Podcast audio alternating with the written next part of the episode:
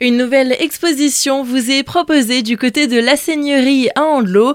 On va pouvoir jouer tout l'été. Pour cela, nous sommes avec Léa, agent d'accueil à la Seigneurie. Bonjour. Bonjour. À quoi tu joues? Des histoires de jeux. Voilà le nom de cette nouvelle exposition. Une nouvelle exposition en fait hein, visible jusqu'au 26 novembre prochain qui propose en fait de recréer l'univers et l'histoire du jeu en Alsace avec à la fois une approche chronologique et typologique par le biais de manipulation, des reconstitutions de jeux anciens, mais également des œuvres et des objets qui sont exposés en fait issus de plusieurs musées alsaciens. Tout l'été aussi, en parallèle de cette exposition, divers ateliers sont proposés pour toute la famille. On a une euh, riche programmation en fait euh, tout l'été jusqu'au 30 août avec le retour des ateliers qu'on propose quotidiennement en fait du mardi au vendredi, des ateliers thématiques autour du jeu avec euh, par exemple tous les mardis un atelier peinture naturelle sur sac en tissu, tous les mercredis taille de pierre, le jeudi ça va être fabrication de jeux anciens. Et le vendredi modelage d'un jeu de mémoire en terre cuite. Le jeu, cette thématique, on la retrouve aussi les mercredis après-midi avec des jeux en bois. Comme le mercredi, c'est vraiment le jour des familles pour nous, on aura le retour des jeux en bois surdimensionnés dans le jardin en fait de la seigneurie, en libre accès euh, tous les mercredis euh, aux horaires d'ouverture pour petits et grands.